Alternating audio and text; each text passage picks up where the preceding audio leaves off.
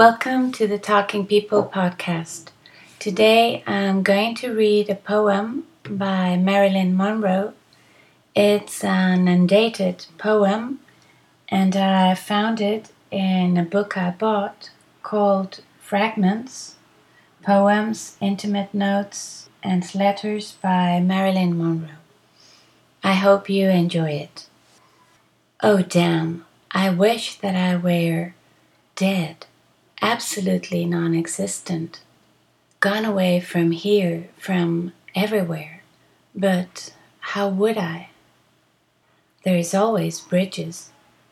The Brooklyn Bridge. No, I love that bridge. Everything is beautiful from there, and the air is so clean. Walking it seems peaceful, even with all those cars going crazy underneath. So it would have to be some other bridge. An ugly one with no view except. I like in particular all bridges. There's something about them, and besides, I've never seen an ugly bridge. This is the end of the poem, and now I'm going to paste a little comment I made uh, last summer when I read it, in case I recorded this episode. It's uh, an opinion about the poem. See if you find it useful.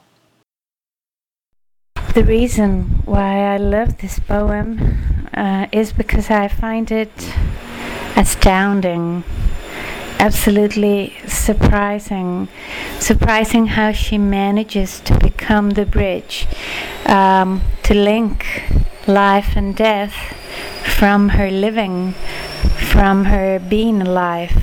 If if you haven't noticed this read it a few times more. And that's all for today. Have a nice day